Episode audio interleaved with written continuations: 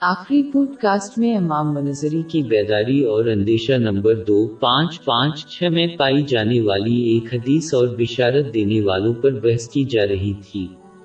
اس حدیث میں جو اگلی خصوصیت بیان کی گئی ہے، وہ اس وقت بھی حسن سلوک ہے جب کوئی شخص تنہائی میں ہو اور دوسروں کے مشاہدے سے دور ہو۔ اس مسلمان کو پوری طرح معلوم ہو جاتا ہے کہ اللہ تعالیٰ ان کے ظاہر و باطن کا مسلسل مشاہدہ کر رہا ہے۔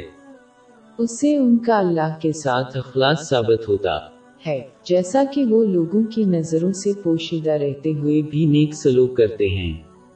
جیسا کہ ان مسلمانوں نے اسلامی علم حاصل کیا اور اس پر عمل کیا اور اللہ کی اطاعت میں جد و جہد کی۔ اس کے احکام کو پورا کرنے سے اس کی ممانتوں سے اجتناب اور تقدیر کا صبر کے ساتھ سامنا کر کے اللہ کی اطاعت کی اور ایمان کی فضلت حاصل کی۔ یہ اس وقت ہوتا ہے جب کوئی عمل کرتا ہے۔ جیسے کہ نماز پڑھنا۔ گویا وہ اللہ کو دیکھ رہا ہے کہ وہ ان کا مشاہدہ کر رہا ہے۔ صحیح مسلم نمبر ننانوے میں موجود حدیث میں اس پر بحث ہوئی ہے۔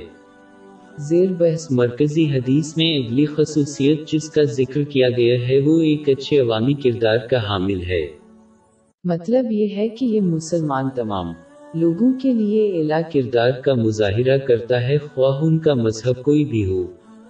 وہ سمجھتے ہیں کہ سچا مسلمان اور مومن وہی ہے جو اپنی زبانی اور جسمانی نقصان کو دوسروں کے نفس اور مال سے دور رکھے۔ سن نسائی نمبر چار نو نو آٹھ میں پائی جانے والی ایک حدیث میں اس کی نصیحت کی گئی ہے۔